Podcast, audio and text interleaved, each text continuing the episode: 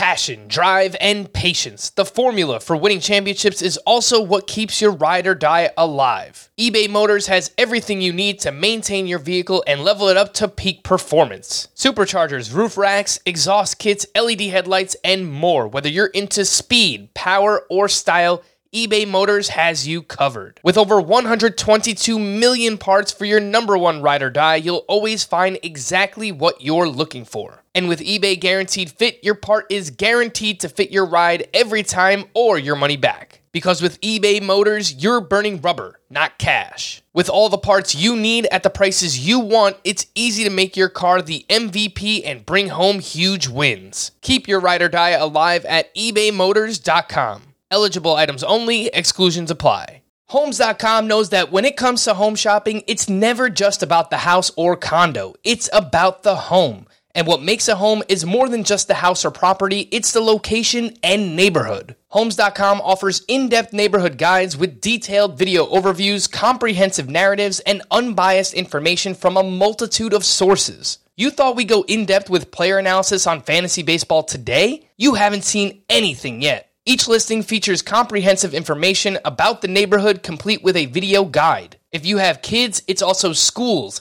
nearby parks, and transportation options. When looking at local schools, they offer test scores, state rankings, and student to teacher ratio. They even have an agent directory with the sales history of each agent. That's why Homes.com goes above and beyond to bring home shoppers the in depth information they need to find the right home. So when it comes to finding a home, not just a house, this is everything you need to know, all in one place. Homes.com. We've done your homework. Welcome to the Fantasy Baseball Today podcast from CBS Sports. And first pitch crushing. Deep left field. This is way back. Walk 'em off. Got a fantasy question? Email fantasybaseball at cbsi.com. Get ready to win your league. Where fantasy becomes reality. Now, here's Frank, Scott, and Chris. Albert Pujols may be 43 years old, but the machine still has it. Welcome into Fantasy Baseball today on Tuesday, August 23rd. Frank Stampfl joined by Scott White. Today on the show, another day, more pitching performances, like really big pitching games here on Monday night that we will talk about. Most added and dropped hitters on CBS from the weekend. I do have some hitter questions for Scotty, team name Tuesday, and much more. But let's jump in. My good goodness gracious! You know, Scott, even before we get to the pitching performances, I do want to highlight Albert Pujols because I saw this stat on Twitter and it just blew my mind. So Pujols does it again here on Monday night. He goes two for three, hits his 14th home run. He's now up to 693 homers for his career. He has six homers over his last seven games. But per Jeremy Frank at MLB Random Stats on Twitter, Pujols is slugging 1,300 over his last 10 games. That is his highest slugging percentage in a 10 game span in his entire career. That's that is hard to believe. I know, right? It's insane. That's wow. I mean, he's gotten his year-long OPS up to 881. Wow. 14 home runs is as many as Jose Abreu has at this point. That's true.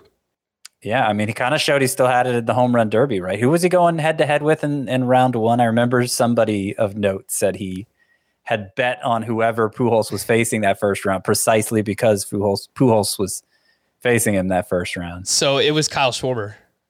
Yeah. Was that you who said that? No, no, no. Okay. I bet It on may have been Corey. Chris. I don't know. I bet on Corey Seager for the home run derby, and it just so happened he went up against Julio Rodriguez in the first round, so that sunk. Uh, but yeah. Our Pujols, man, this is awesome, and he's hot. He's got what we're looking at five, six weeks left for him to to hit seven home runs, and I'm rooting for the guy. I really hope he gets it done. Some people are talking about him coming back for next year. Now, I I, I don't think that's going to happen, but uh, regardless of what happens, it's it's been really really fun to watch the legend. Yeah. I, I, I mean, I'd like to get excited about him in fantasy, but he's still not like quite an everyday player. Yeah. So it's it's hard to. I mean, it's really just like NL only and maybe some deeper 15 team roto Yeah. leagues. Maybe. Yeah, he's probably relevant in those 15 teamers now, but for how long? Anywho, let's uh let's talk about the pitcher who he provided that one run to, and that's the only run that he needed. Yeah, yeah. Jordan Montgomery had another great start for the Cardinals. I mean, I guess you could say it was the best start of his career, right? One hit shutout at the Cubs, struck out seven, so kind of ended that stretch of back to back starts with uh, more than a strikeout per inning. And my hope with him getting away from the Yankees, having a change of scenery, you know, judging by the great swinging strike rate Jordan Montgomery has always had, uh, that that maybe a new coaching staff, a new set of eyes on him would help him to turn those all those swinging strikes into more strikeouts. And you know, the previous two starts that was the case. I'm not going to complain about seven strikeouts when they come in nine innings because they came in nine innings, you know. And what I think we did see a continuation of for Montgomery in this start is he he continued to lean on that four seamer more. Like just every time out there for the Cardinals, he seems to throw it more. 35% of the time in this start. And that's compared to 11% of the time for the season. He is a pitch he hardly through with the Yankees. And the metrics on it aren't that impressive. Uh, good spin rate, I would say. Good spin rate on it, but it, it it hasn't registered a lot of whiffs itself. Most of his whiffs have come on the changeup and curveball, but it, it seems to be working for him. Like it, it's at this point, it's it's hard to, to just write it off as a coincidence. Him throwing it more and having more success. So I think Jordan Montgomery is a pitcher who you can have a lot of faith in down the stretch at this point yeah, there's not much actionable to do because obviously Jordan Montgomery is uh, rostered in, I'm not going to say every league, but it's probably close to every league. But yeah, if he continues to pitch not as good as this, I mean, he's allowed, what is it, one earned run total in four starts with the Cardinals. It's like a 0.35 ERA. He's not going to keep that up, but, you know, he's he's pitching really well right now and you know, probably bordering on a, a top 40 starting pitcher rest of season. Uh, I would say I haven't updated the rankings yet this week, but yeah, I would say he's I think firmly inside the top 50. Scott, what do you think about moving him up that that high? Does that make sense? Uh, off the top of my head, I want to say yes. Let me see who that puts him in the same range as. So that would put him ahead of guys for me like Luis Garcia, Mike Clevinger. uh, let's see. I, I have a couple guys behind there that I'm going to need to move up as well, like Dustin May and Edward Cabrera. So it might be a tad aggressive top 50 for Jordan Montgomery, but if he's not inside, he's just outside. Uh, fair enough. Yeah, I noticed the same thing, Scott. He's throwing that four seam fastball more. It was just around 11% usage on that pitch for the season. But now in four starts with the Cardinals, that's right around 30% usage with that four seam fastball. So uh, obviously, there is a lot that goes into pitching, not just, you, you can't just look at one singular pitch and say, okay, well, it's not a great pitch, even though that technically is the case for Jordan Montgomery. But, you know, the yeah. sequencing, the way that they work it in, he has a good slot, uh, curveball and changeup in terms of getting whiffs. So I think just the sequencing and the way that they're they're kind of throwing that entire package of pitching together right now is working for Jordan Montgomery. Uh, there's yeah. a lot to be excited about with him. I do think it's notable that it has a high spin rate for a fastball, 2300 RPM is is high for that particular pitch because that would seemingly create rising action, which might pair nicely with that changeup and curveball. Obviously, two pitches with I mean, no pitch technically rises, you know, but those pitches drop more significantly than others. So maybe just pairing it up with those two is is uh, creating a lot of deception for hitters. Mm-hmm. And before anyone else tweets at me, yes, I am sad that the Yankees are not reaping the benefits of Jordan Montgomery. In case anyone was wondering, uh, another pitcher here who was awesome on Monday night, Edward Cabrera, who not just had his first seven inning start of his career, he had his first eight inning start of his career. It was at the Oakland A's. He went eight shutout with two hits, three walks, allowed seven strikeouts, 15 swinging strikes on 101 pitches, 12 of those coming on the changeup, which just continues to look like an awesome pitch for Edward Cabrera. And he really settled down, Scott. I, I watched a lot of this start. He had two walks and 24 pitches in the first inning. So that means he needed just 77 pitches to get through the final seven innings of work in this start. He only allowed one more walk over those final seven innings. And listening to the broadcast, they were talking about how Sandy Alcantara has really taken Edward Cabrera under his wing this season, which there are a lot of comparisons here, Scott. I mean, if you just look at the build, right? They're both like 6'5, over 200 pounds, like just really big dudes. They throw extremely hard, right handed pitchers. They each throw four or more different pitches. Um, Sandy struggled with control early on in his career as well. So, you know, we're still kind of seeing Edward Cabrera work into the thing, his things right now, and he's far from a finished product, Scott. But I thought that, that was really cool to hear that he's working very closely with Sandy Alcantara. And I, I continue to say I think the sky is the limit. I know it's the Oakland A's. It's a you know great matchup, but uh, yeah, depending on if he can keep this up the rest of the season, I think Edward Cabrera will probably be one of you know the more popular breakout picks for next year as well. Oh yeah, I would agree. I, mean, the only thing, the, the only real knock on Sandy, or see, I'm I'm starting to call him Sandy Alcantara. the only real knock on Edward Cabrera is uh, the control. Well, control and I guess durability because we've seen him struggle to stay healthy. But the arsenal is fantastic. He entered this start with four pitches with a 30% whiff rate or better. He had a he had a swinging strike rate as good as Gerrit Cole. He had a ground ball rate actually better than Sandy Alcantara. So that's one thing he and Alcantara have in common too is they're they're they allow so many ground balls that they don't necessarily have to be big strikeout pitchers. And uh and still Sandy Alcantara you know hasn't been. But Edward Cabrera looks like he may be more of one than Alcantara is. Mm-hmm. Yeah, I recently made the comp of Luis Castillo for Edward Cabrera, and I think it's you know it, it is lofty expectation, but uh, yeah, if he could stay healthy, pitching in that park in Marlins Park, I think there is a lot to like for Edward Cabrera, not just this year, but obviously for years to come. How old is he? He is 24 years old, so yeah, he's, he's still pretty young. Uh, he is 81% rostered, Edward Cabrera, so not really much to do there, but could be out there in some shallower leagues. Uh, make sure to go check and and see if if he is available because obviously you want him on your team.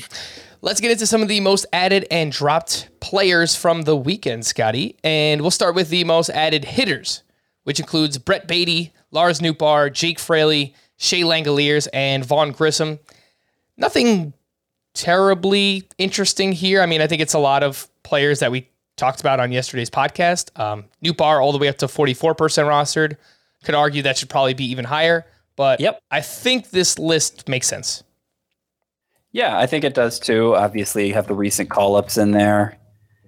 And uh, we talked about Jake Fraley a lot yesterday. It makes sense why he's being added, and he th- that could stand to go up too. Twenty eight percent is still really low, but Nootbaar is is the one who I think I, I have a good feeling about him. I think he's going to be.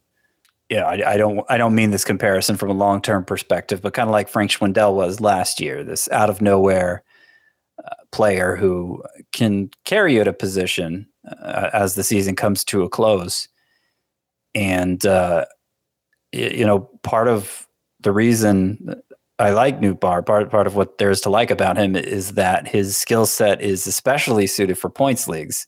So that's you know that that's the format where it might be harder for an out, outfielder to become relevant because there are fewer spots to fill and in a way the the the the threshold to meet is higher because there are more there are more ways an outfielder can make himself startable in a points league than in a roto league because it rewards more things than than a roto league does. Uh, but Nootbaar's good at those things. He's during this stretch he's had s- several more walks than strikeouts over the past month, and uh, and he's batting leadoff against righties. So there, there's a lot going on there that I think uh, we can get excited about. The Brett Baty one's interesting too because depending on how he closes out the rest of this week, you know, I could see him losing playing time when Edward um, Eduardo Escobar is back, or maybe even get sent back down because he, you know, outside of his first three games where he had a hit in each one, he's now gone hitless Yeah. in four straight. And, you know, I think it's totally reasonable that Brett Baty, who was very aggressively called up from AAA, is struggling right now. So, uh, yeah, I, I agree with adding him to see where it goes, but wouldn't be surprising if, you know, um, this time next week, maybe we're we're dropping Brett Baty once again. Yeah, I mean, it, it wouldn't be surprising. but he's struggling because he hasn't gotten hits. Right? It's not like he's it's not like he's getting buried in strikeouts or not making hard contact. And I was actually putting together an article just before the podcast here. Basically, guys, it's okay to give up on, and uh, kind of a complete list at every position. And third base was the position where I had the most names there. And in a way, it makes sense because third base is uh, such a you know it's it's it's been such a shallow position that you know you you may have to start a dud there just because there's no upgrade to be found. You know. Yeah. But we see Justin Turner still rostered in 92% of leagues, Ryan McMahon in 90, Ke'Bryan Hayes in 78. He's on the IL right now, but it's not expected to be a long term absence. Josh Donaldson in 70, Luis Arraez in 66% of leagues. I mean, if you're if you're if you're having to count on any of those guys at third base, you might as well swap them out for Baty and see how it goes. Yeah. And you're just you're just not losing much by giving up on them. Yeah, I mean, there's basically a top nine at the position. Eh, I mean, I guess if you count Brandon Drury, there's like a top 10, and Muncy has been better. But yeah, the back end of the top 12 for third base is really, really bad. So uh, I totally get it if you are, are just looking for someone to stream right now. For Brett Baty, uh, you're right, just a 22% strikeout rate, 75% ground ball rate. So he's hitting the ball hard. A lot Yeah. of it is And- into the ground right now. And that had been an issue in the minors too. Mm-hmm. It, it had kind of prevented him from getting the most of his power. It improved as he got closer to majors, but Yeah. yeah, it doesn't it doesn't surprise me to hear that. Some of the most dropped hitters from the weekend Marcel Ozuna, Yasmani Grandal, Paul DeJong, who has just two hits in his last seven games. He has cooled off. Alek Thomas, since the start of July, he is batting 228 with two homers, zero steals, and three caught stealing. So quite literally providing nothing. And Oneil Cruz, Scott, I was surprised to see this one. People are dropping Oneil Cruz. I mean, I guess maybe I shouldn't be surprised. He hit his 10th home run here on Monday. It was a skyscraper, 41 degree launch angle, which is just like, I what would you say the average Scott on a home run is? Like 25 degrees, maybe 30, somewhere in the 20 I to 30 know. range. I know Chris would know. I don't know. that that sounds about right. But 41 degrees, I mean, this ball Yeah. went straight up That into is- the that air. is a Like, moonshot, It is yeah. crazy. Um, but Oneil Cruz, he has 10 homers, six steals in 51 games. That is a 29 homer, 17 steal pace over 150, which that's a very viable player. The problem is the batting average is very low. He's got a 38% strikeout rate, 52% mm-hmm. ground ball rate. He's swinging and missing a lot. He's chasing pitches. And I noticed against breaking balls, he is batting .092. So that is a real, real issue for O'Neill Cruz, Scott. What do you think about him being on this list of some of the most dropped hitters? I get it. I almost put him on the list I was referring to of players it's okay to give up on. You know, specifically talking a redraft sense, not a dynasty sense. I ultimately thought better of it because, you know, kind of the the idea of the list is okay, we've given these guys enough time. It's okay to move on. Uh, at this point, you know, you can't you can't really it's it's too late to be guided by FOMO. Uh, is kind of the tagline of the piece. And I think in the case of like Javier Baez, you know, like, okay, we know Javier Baez's history. a- And so you wanted to give him a very long leash, but it's it's been long enough. If like if you can't drop him in late August, you can never drop him, you know? And in the case of Oneil Cruz, because there have been these really impressive displays of athleticism and the good home run pace, the good stolen base pace, the fact that he struck out way too much. You know, maybe he maybe it's maybe it's worth keeping him around just in case he he does kind of start to key in a little better and uh, can get the most out of those tools. You know, he hasn't been he hasn't gotten the same leash as some of the other players that are referenced in this column, like a Javier Baez, just because he hasn't been up all year. Correct. Let's move over to the pitcher side of things. The most added pitchers, Mike Soroka up to 52% rostered. Then we have Ross Stripling at 71%, Austin Voth 22%, Eduardo Rodriguez at 44%, and Jason Adam 34%, who Scott, I believe you have given him the kiss of death because since you brought him up as a as a closer to add, uh, he has pitched, I believe, only in the seventh and eighth innings since then. So it's Yep. it's just kind of the way of t- the Tampa Bay Rays bullpen, and you know, The way of the Ray. yeah, I I feel confident saying Jason Jason Adam hasn't gotten his last save of the year though. I Feel would pretty good agree. saying that. Yeah, I agree with that. And either way, if you pick him up in a categories league, his ratios and strikeouts have been very, very useful. So, uh, regardless, you know, maybe he gets you three to five saves the rest of the season and, and really good ratios. Mike Soroka on this list got all the way up to 52%. As I mentioned, he made his second rehab start on Sunday at AAA this time, and it was not nearly as good as his first one. He went three and a third. He gave up six hits, two runs, one walk, zero strikeouts which again is totally reasonable because he's coming back from a second Achilles surgery. I think you know maybe we were kind of spoiled with that first rehab start, and I think it was at high A, so uh, the competition not nearly as good. But yeah. this second rehab start did not nearly go as well. What do you think about him being the most added pitcher on CBS? Yeah, I still think it makes sense. I, I think he's building up nicely and is on pace to return uh, in September, probably near the start of September. And I imagine he'd, you know, we just saw Jake Odorizzi have a good start for the Braves against the Pirates, so whatever. but it wouldn't surprise me if Soroka takes his spot. And right now you can stash him in an IL spot, and there's there there aren't that many players worth sta- stashing in an IL spot right now because so many have been ruled out for the year. So many others who were long term stashes have gotten removed from the IL recently. So uh, a lot of people with open IL spots are picking him Soroka up and stashing him. And I think that makes sense. Scott, can I get it on record that when Mike Soroka gets called up, the day he makes his Braves debut for 2022, you sing the Mike Soroka song? Hmm. Mike Soroka, do do do do do do do. Will you do it? Do I just have to say that? I I don't know. Say it a few times. However, the chorus of that This, song this goes. seems this seems uh, poorly conceived. Almost like you just came up it now, with it now off the top of your head. One thousand percent just came up with it right now. Yeah. But you know, it's it's a pretty fun time to be, be a Braves fan, I guess. You know, Sure. the return of Mike Soroka. Oh, you know, could- defending World Series champions. They're awesome. We could sing it together. yeah, that's fine. But uh, you know, I think people want to hear you sing more than they want to hear me sing. Nah. All right, we'll sing it They together. used to they used to um you know, you know how much Adam used to like singing on this podcast? Yeah. And he always said he didn't, but he did. Oh yeah, deep down, one hundred percent. Luke Weaver. You know, That was a good one. when I first started hosting this podcast, I wanted to get just a bunch of singing drops from Adam. And just, I don't know why it just didn't come to fruition. Either he was too busy or I was too busy, something like that. But I don't know. Maybe it's something I can make happen for next year because I feel like that would add a nice little flavor to the show.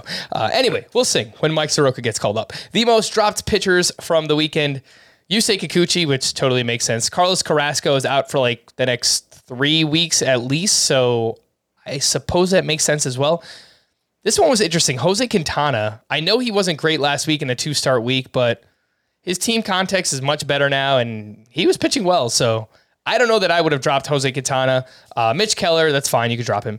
And then a, fur- a little bit further down the list, got Marcus Stroman and Reid Detmers on the most dropped list. They were right around 7 8% dropped in leagues. And I know Detmer's most recent start wasn't good, but yeah. I don't agree with the Detmers and the Jose Quintana drops here. I definitely don't agree with Detmers. Quintana, I think is fine. He's he's pretty streamable, and it looked he he seemed like an obvious choice to scream to scream to stream last week, and it went very poorly. So, you know, when are you going to start him? I feel like a lot of people are are considering that and are you know finding other choices to stream instead, and I'm I'm I'm on board with that. I don't think we've seen the last of Jose Quintana as a fantasy contributor in 2022, but I don't think he's. I don't think he needs to be. Yeah, I, I don't think he needs to be protected necessarily either. I think I just figured out why he was dropped too.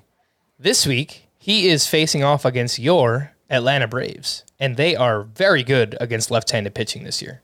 Yeah, Second, tough matchup. second in weighted on base average against lefties are the Atlanta Braves. So Uh, you know what? That is a good point because this time of year, I think you can almost play the matchups more. Like, obviously, we play the matchups throughout the course of the season, but somebody who we think has upside, you know, for the entirety of the season, you know, we're more willing to hold on to. There's, you know, there's only five or six weeks left. So I think you could be a little bit more liberal with your, your ads Yeah. and drops when it comes to streaming options. Yeah, and I, I I think I referenced it on the podcast yesterday. Like compared to the other major providers, uh, CBS starting pitcher percentages, roster percentages are are much higher because of how many points leagues are on our site. So, you know, streaming makes all the more sense in a points league, and, and I think you see bigger fluctuations at that position because of it. Yeah. So it kind of it kind of pays to think in a points league sense when you're talking about pitcher ads and drops. Mm, I just saw Jose Quintana, 67% rostered on CBS, 44% on Yahoo. Edward Cabrera is 81% on CBS. He's 57% on Yahoo. So, Yeah. All those yahoos, yeah. roll up your sleeves, get in there. Edward Cabrera in, in particular, but like he's better than a streamer. this guy, Right. even if you play on Yahoo, pick him up and, and keep him on your Right. team because he looks like the real deal. Uh, speaking of which, let's take a look at some other waiver wire pitchers who emerged here on Monday. You mentioned one of them, Scotty, Jake Odorizzi. I don't know how much we're actually buying it because it was against the Pirates, but he did turn in his first quality start in a Braves uniform, six innings, one run, and seven strikeouts to zero walks. A couple other names here. Roansy Contreras. Fortune favors the Brave, two star pitcher of the week for me, huh? well, maybe you should actually just start him. His first seven inning start of his career, he goes seven, two runs allowed, five strikeouts there. Uh, a couple other names. Drew Smyly has been really good recently. He has allowed a total of three earned runs over his last four starts. And up against the Cardinals, he goes seven innings, one run, six strikeouts takes that tough luck loss against Jordan Montgomery, who obviously was amazing on the other side. And then Domingo German turned in his second quality start of the season, six and a third, two runs, only one of them was earned, three strikeouts.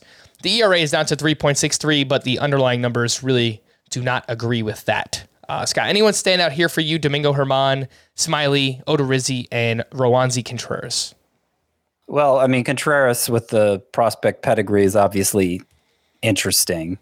I'm I'm skeptical he's going to become a trustworthy option here over the final six weeks. It doesn't help that he pitches for the Pirates, but uh, he has he has a pretty impressive arsenal. A lot of spin on all of his pitches, capable of getting whiffs at a pretty good rate.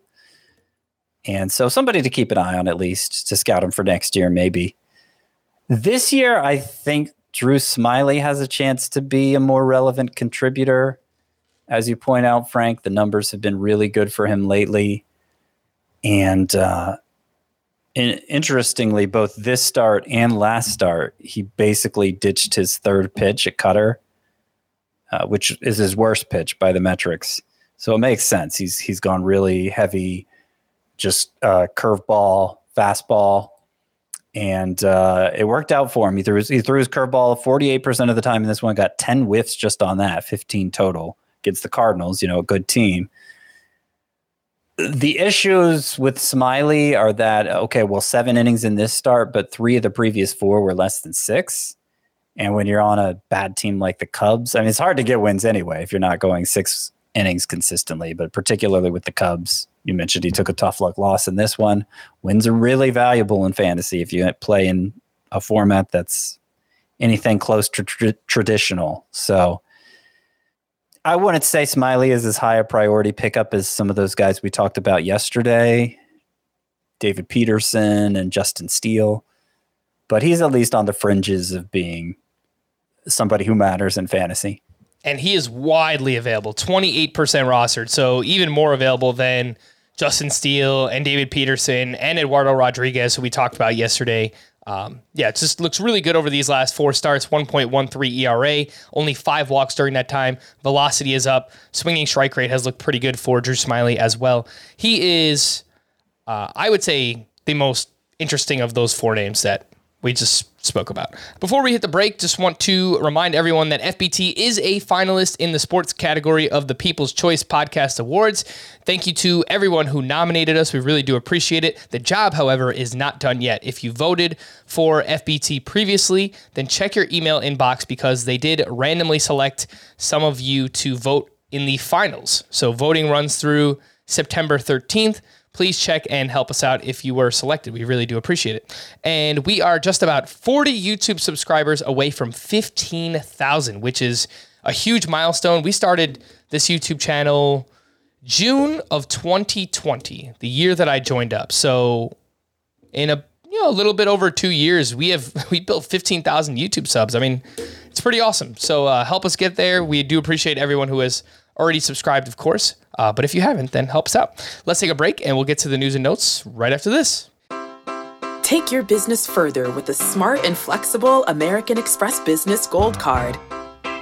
You can earn four times points on your top two eligible spending categories every month, like transit, U.S. restaurants, and gas stations. That's the powerful backing of American Express. Four times points on up to $150,000 in purchases per year. Terms apply. Learn more at americanexpress.com slash business gold card. The all-new Hyundai 2024 Santa Fe is equipped with everything you need to break free from the dull work week and embark on an adventurous weekend with your family. The all new Hyundai Santa Fe's features like available HTRAC all wheel drive, standard third row seating, available dual wireless charging pads. Nothing beats a weekend away with the family in the great outdoors, whether it's camping, hiking, river rafting, or anything in between. With third row seating, nobody is left out. The entire family can experience the thrill together, and nobody wants a dead phone. Available dual wireless charging pads make it so nobody gets stuck and we can check our fantasy baseball teams together. Learn more about the all-new Hyundai Santa Fe at hyundaiusa.com. Call 562-314-4603 for complete details. The news and notes. Bryce Harper will begin his rehab assignment at AAA on Tuesday, and he could be activated as early as August 29th.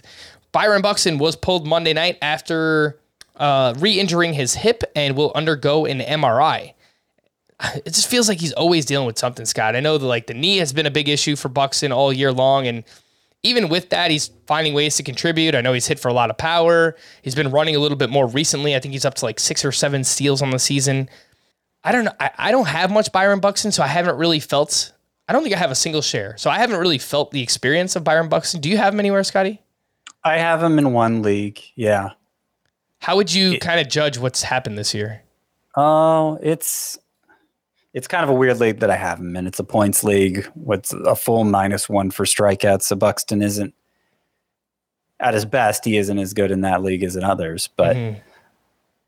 it's uh it's I, I you know I guess it's been frustrating knowing when to start him and when not to. If if it was like a categories five by five league, I think I would start him a lot more often than I have in this league where I have him.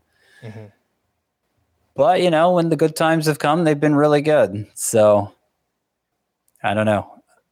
It's uh, he, he was a difficult player to draft this year. He's going to be a difficult player to draft next year.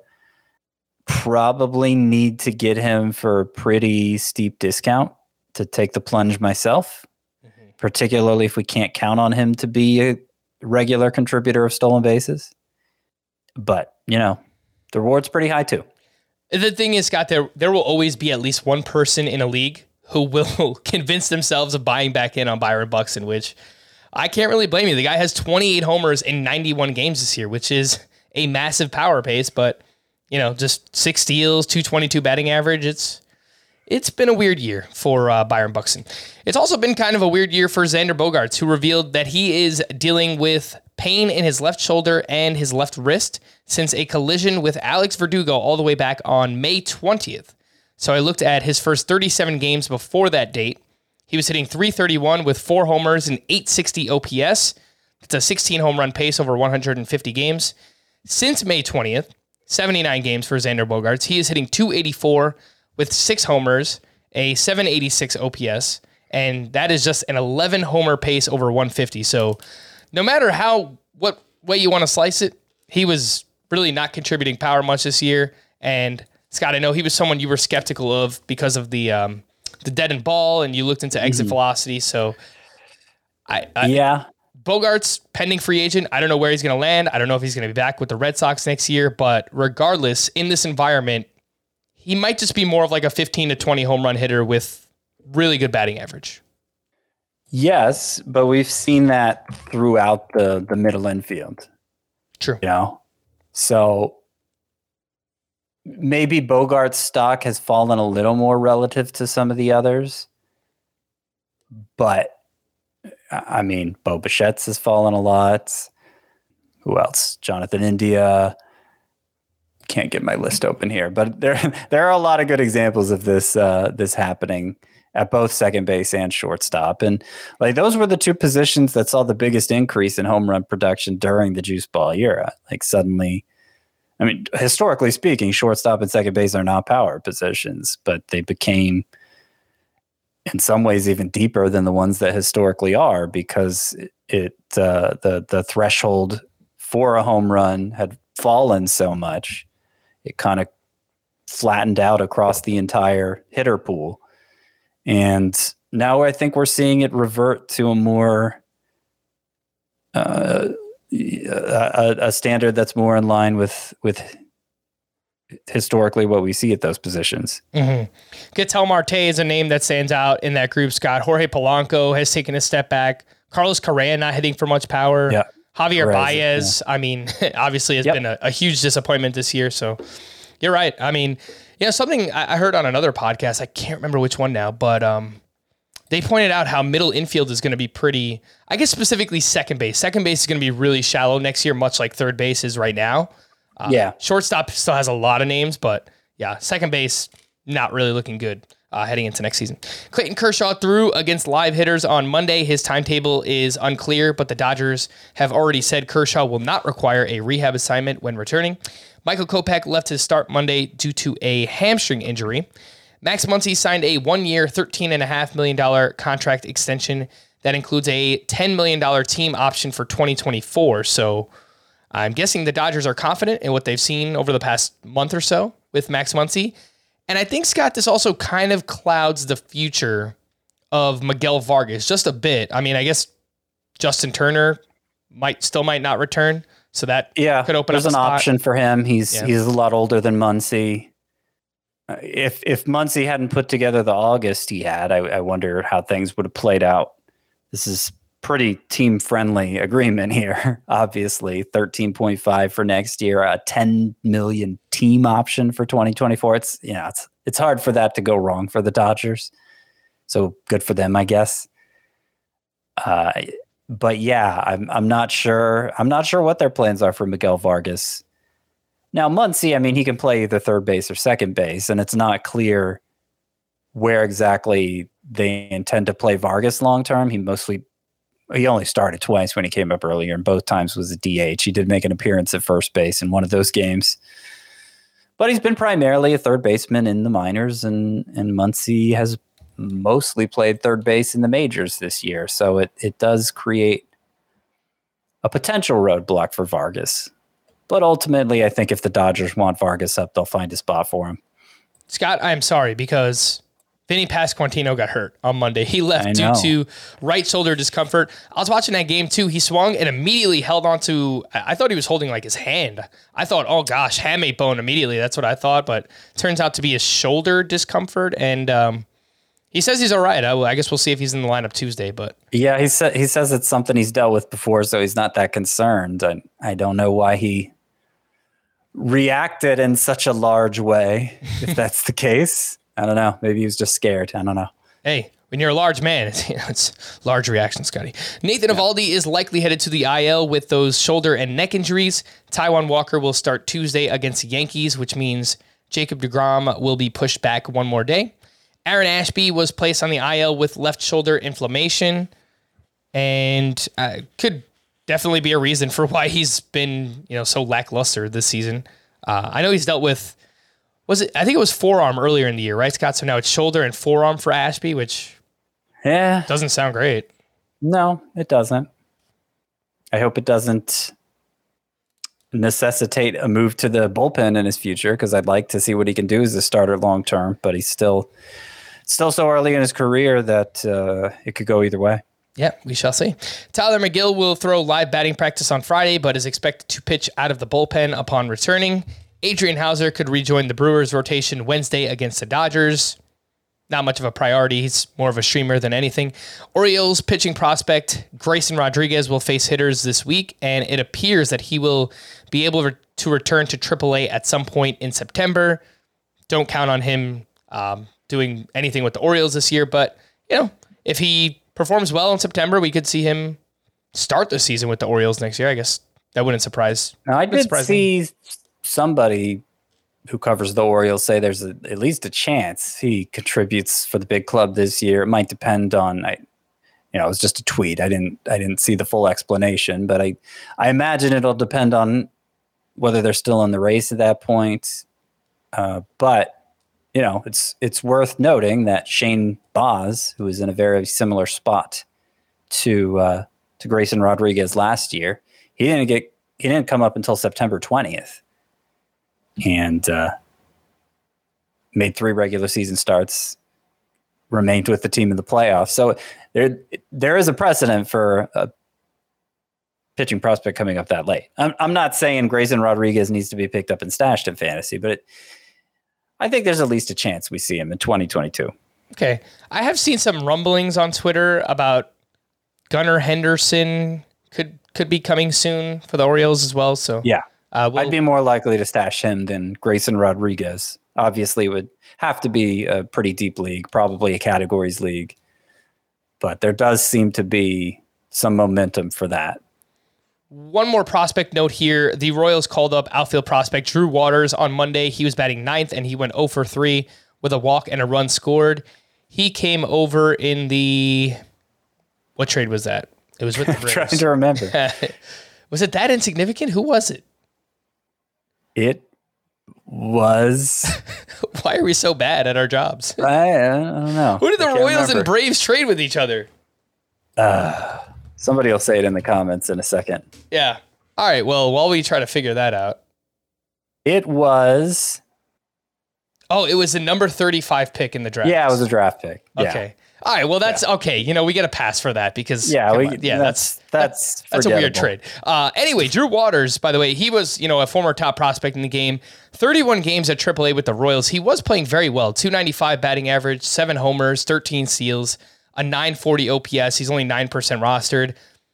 I don't think he's a priority, Scott, but in deeper leagues, AL only.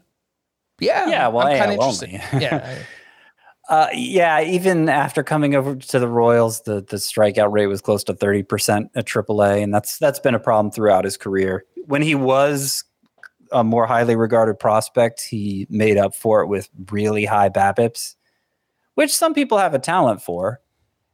And he got back to doing that after joining the Royals. I don't know if it's sustainable. I especially don't know if it's sustainable in the majors. But he is a name. He he does have some ability. Uh, look, if nothing else, the I think the speed is where he might actually really be able to help because the Royals are very aggressive on the base paths, Yep. and um, yeah, he seems like he's pretty fast. Let's get into some hitter questions. Just some players from this year, what went wrong? Maybe some players for the future. Uh, do we actually buy into it? Jose Abreu, Scott, you mentioned earlier, he went three for three on Monday. He added two walks and two runs scored.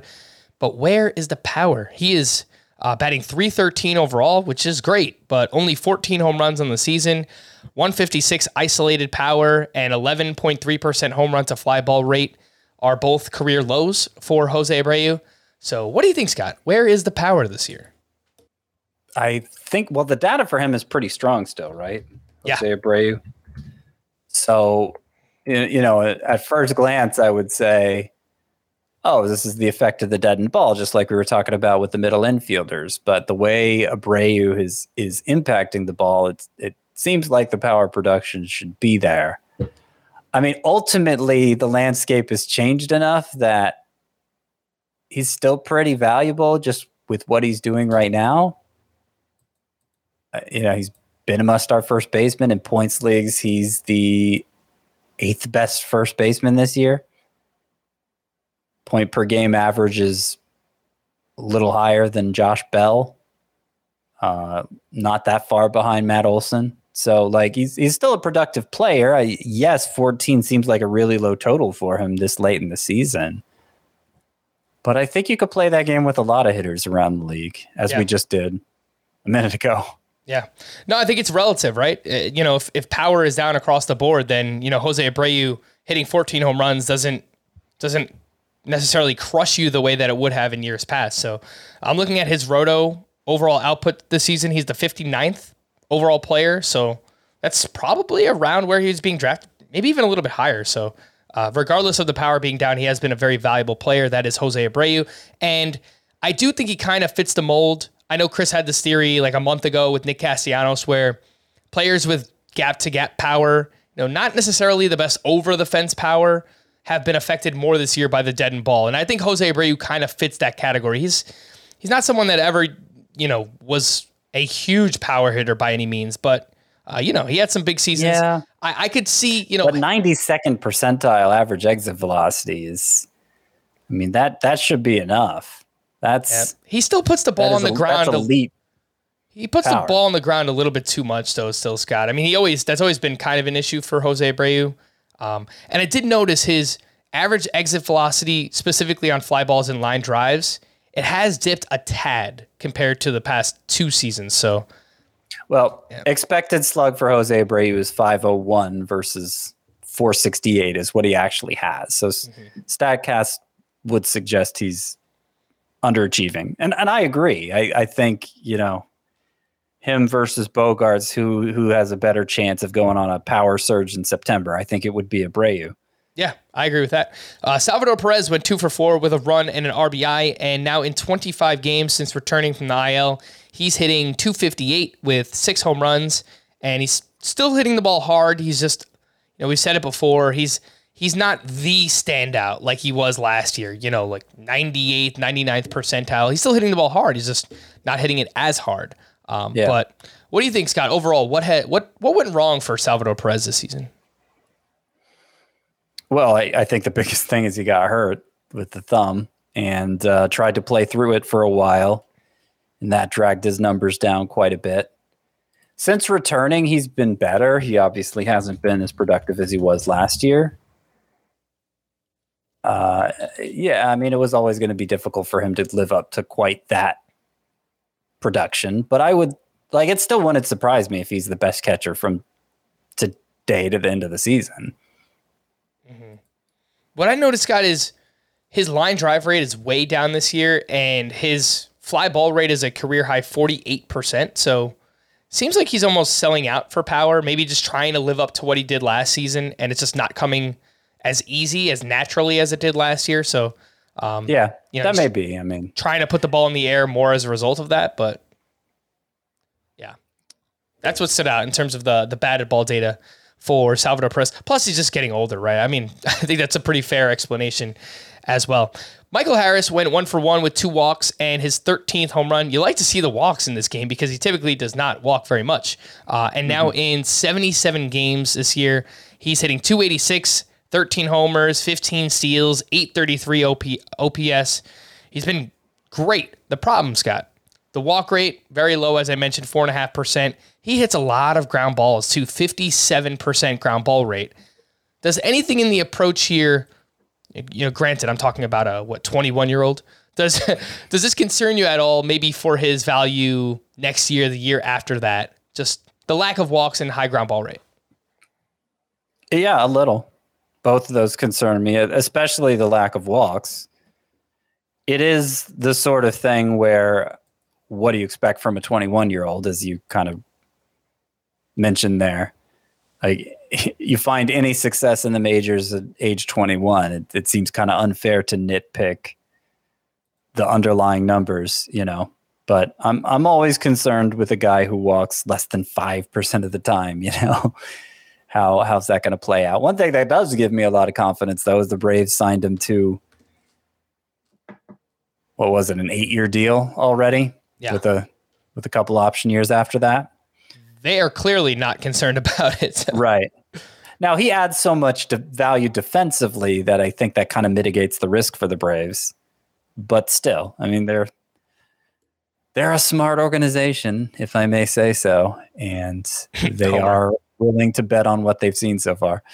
Um, I was looking up his number against lefties this year. His batting average is fine, 260 against lefties, but no pop. All of his pop basically has come against righties. He's got a 660 OPS against lefties, but um, as long as he's like somewhat adequate with with the batting average against lefties, I, I think Michael Harris will turn out to be fine. I also noticed that while he hits a lot of ground balls, Scott, when he hits the ball in the air, Michael Harris has a 95.3 mile per hour average exit velocity on fly balls and line drives. That is tied for 39th among qualified hitters.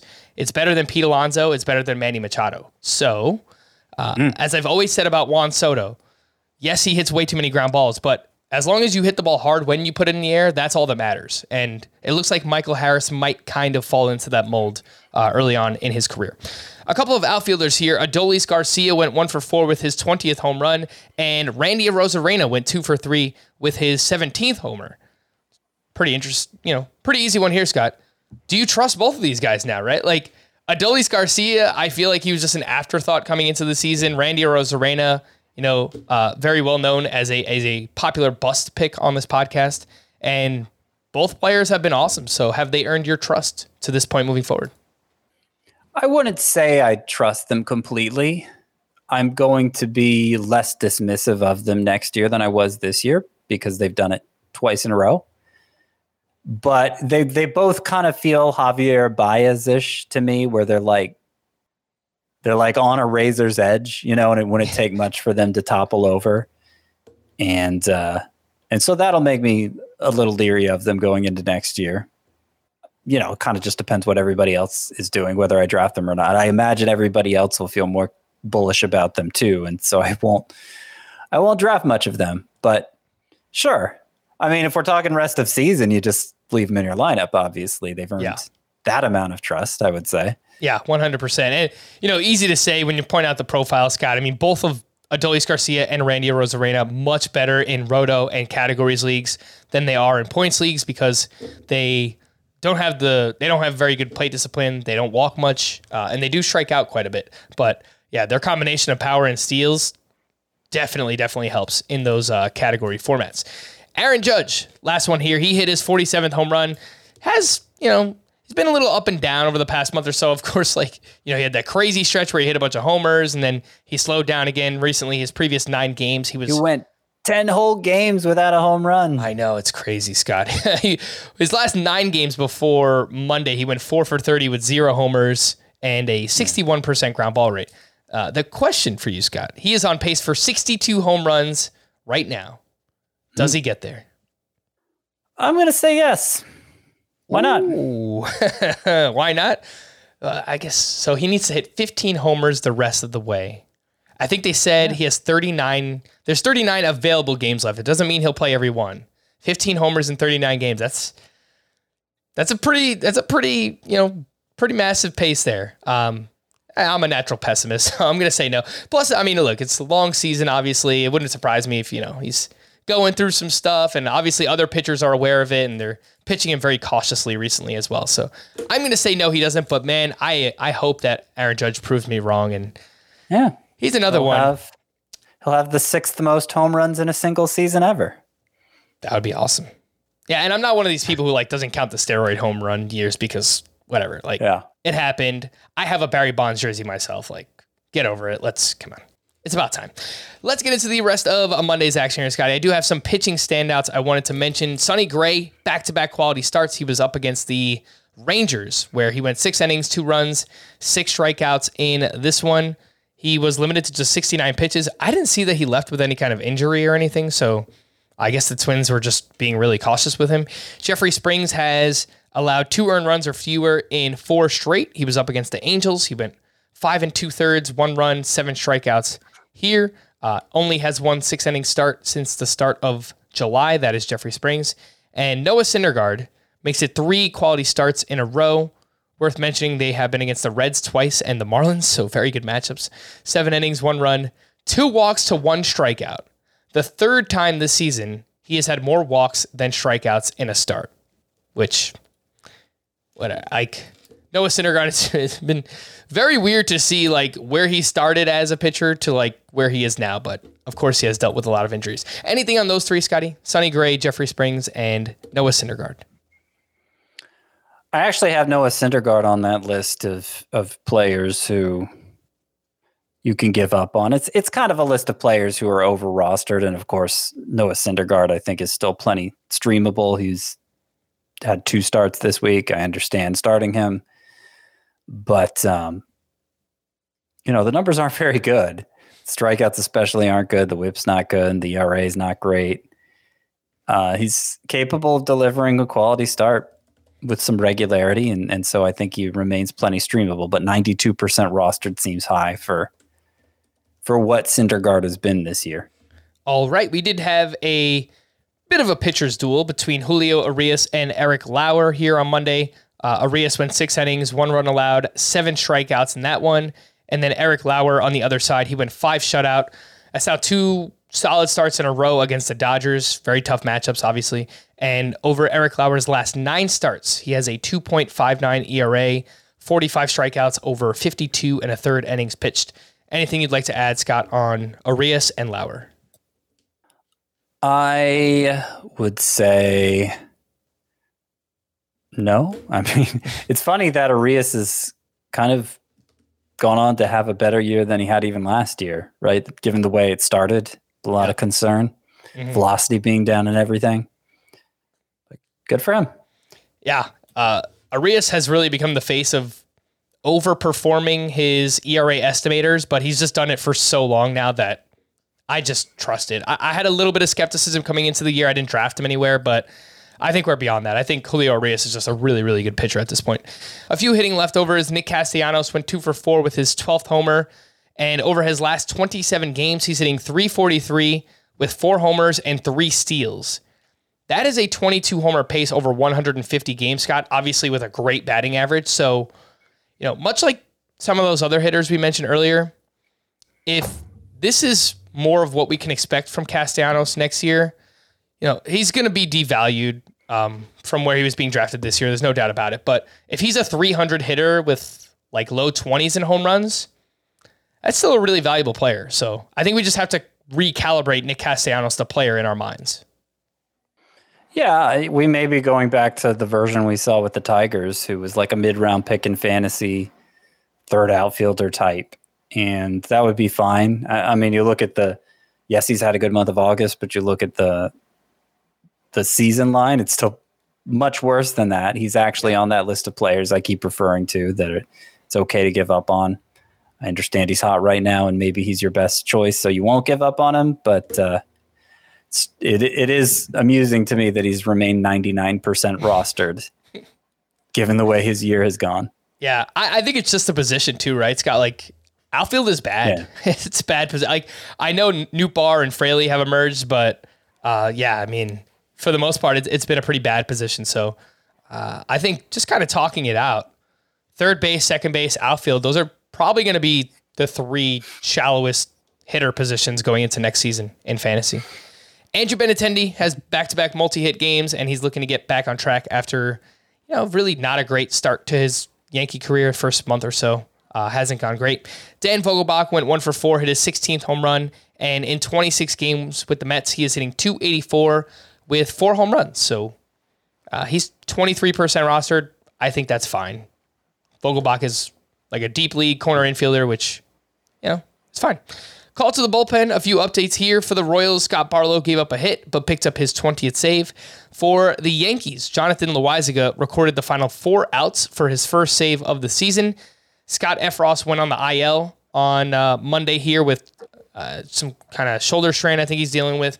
Aroldis Chapman hadn't pitched since Friday, so he should have been available here, Scott. I know his past two outings have, have been pretty bad, so uh, I'm not closer to figuring out the Yankees bullpen at all, but Yeah. Well, I- uh, you would think Scott Effross going on the IL would clarify some things because Clay Holmes is also on the IL. right. Who else are they going to turn to? Lou Trevino? Like that seems suicidal. so it's it's got to be Chapman, right? What really what what it's got to mean is is Clay Holmes gets another chance. He, he's not expected to be out for long. Yeah, he's already been th- throwing bullpen sessions, so I, I think he's getting closer to returning too. Um, so we'll see. I know. I think Trevino pitched like the final two and a third innings on Sunday, so they just let him go out there. Uh, yeah, two and a third. He recorded the final seven outs in Sunday's game. So yeah, they're just really kind of mixing and matching right now. Trevino, Loaisiga looks like, and I guess Chapman for the time being. For the Rangers, Matt Moore pitched a clean ninth inning for his third save. Jonathan Hernandez pitched two innings on Saturday and threw 25 pitches. So maybe he needed another day off here. Moore had very consistently been the eighth inning guy in recent weeks. So I, I think that's all it was.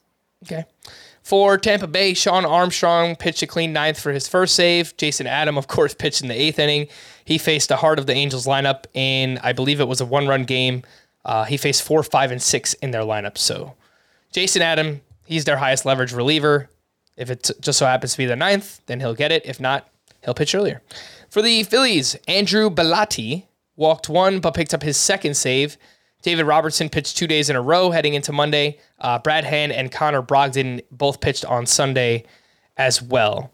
Uh, yeah, and it was a yeah. three-run lead. It's worth noting. I yeah. they they might have brought Hand back if it was less. Yeah, I would say Robertson probably gets like sixty percent of the saves moving forward, and then you know maybe the final 40, 30 to forty percent kind of go to a mix of people. Um, but yeah, I, I, still think Robertson's going to get the majority there. For the yeah, well, Sir, Anthony Dominguez could be back after a minimal stay on the IL, mm-hmm. so he might just still be the closer for most of September. Yep, fair enough. We'll see. Uh, for the Braves, Kenley Jansen struck out two for his 29 save, and for the Marlins, Tanner Scott gave up a hit but picked up his 18th save of the season to stream or not to stream for Tuesday. JT Brubaker versus the Braves, Austin Voth versus the White Sox, Nick Lodolo at the Phillies, Jose Suarez at the Rays, Ross Stripling at the Red Sox, Adrian Sampson versus the Cardinals, Zach Davies at the Royals, and Aaron Civale at the Padres. Okay, as we discussed yesterday when we talked about Tuesday's matchups. I think Nick Lodolo is the top choice here, even though it's a tough matchup at the Phillies. His previous start was against the Phillies and it went pretty well. So I think he would be my choice of this group. Yeah.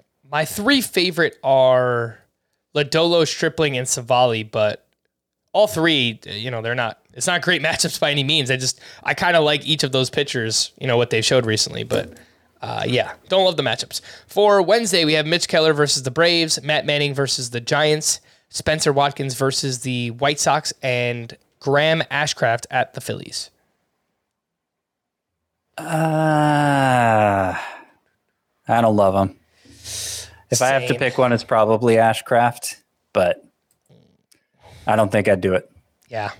If I had to go with one, I would go with Watkins just because the White Sox struggle against righties. But uh, yeah. by the way, by the way, did you know there's a pitcher in the Pirates organization named Braxton Ashcraft? I did not know that. Doesn't that sound like an auto-generated name by a baseball sim? You know, it sure does. Yeah, go to create a player in the show, and that's like the first name that comes up. Braxton Ashcraft. I wonder if he's related to Graham. Is he any good? I, I don't know. I, I, I just saw he's on the 60 day IL. That's how he ah. came across my radar. Poor guy. Um, you know, when you look at a player's minor league baseball page, milb.com, they mm-hmm.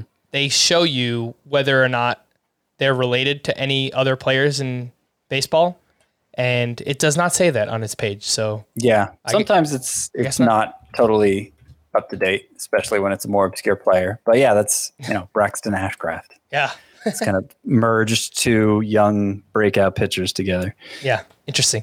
Uh, we do have some team name Tuesday, Scotty. So we'll wrap up with these. Not many, but uh, we do have some from Robert Adams. Dogs will bark. Roster uh, rosters. it's late, man. Uh, dogs will bark. Roosters will crow like the name Will Crow. Correct. Worked it in there, both the first and last name. Solid. I gotcha. That works. From uh, you're gonna have to explain this one to me, Scott, because I, you know, I don't know what it is. I don't know if you Oh, know. come what on. is. Frank. From Ryan, Nick Madrigal, Automotive. So Madrigal is it's from Breaking Bad Ah. slash Better Call Saul.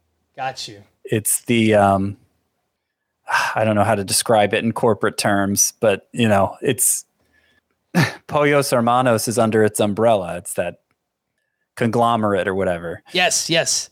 Madrigal Electromotive. That's what it's. That's what I'm finding here on on Google. But you're right. Yes, I do remember. Um, yeah, it's a good one.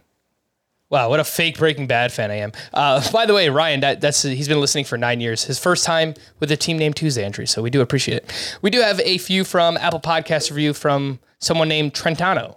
The Trevor ending story. Classic Classic. Yeah. wonder if we'll ever see Trevor Story again this season. And the last one, Seranthony Hoskins. Yeah. That works. Pretty good. I like it. We're going to wrap there. For Scott, I am Frank. Thank you all for listening and watching Fantasy Baseball today. We'll be back again tomorrow. Bye bye.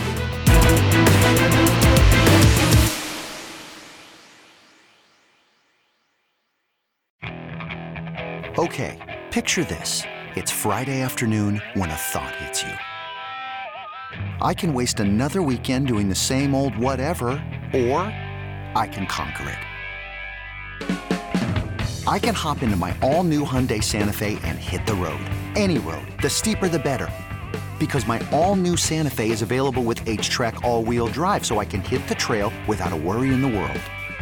Heck, with three rows and best in class rear cargo space, I can pack the whole family in with all our gear. We've got available dual wireless charging for our phones, so we'll never lose touch with civilization, and we won't lose touch with the primordial power of Mother Earth. So, which is it? Waste the weekend or do something a little more epic? And conquer it in the all new Hyundai Santa Fe. Visit HyundaiUSA.com or call 562-314-4603 for more details. Hyundai, there's joy in every journey.